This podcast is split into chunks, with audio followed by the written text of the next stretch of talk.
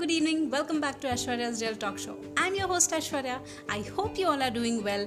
So it's Monday today and it's already uh, 7:30 in the evening. So let's keep it simple today, but simple yet significant. I'll narrate a short 11-line poem on happiness. And here it goes.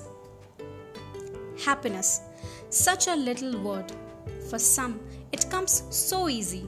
For others, the idea seems absurd. We spend our lives chasing it, one way or the other, through money, fame, religion, or the embrace of a lover.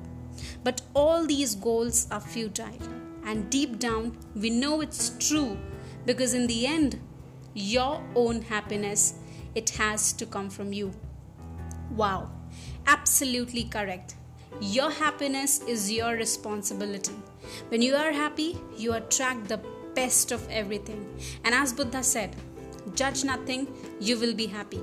Forgive everything, you will be happier. Love everything, you will be the happiest.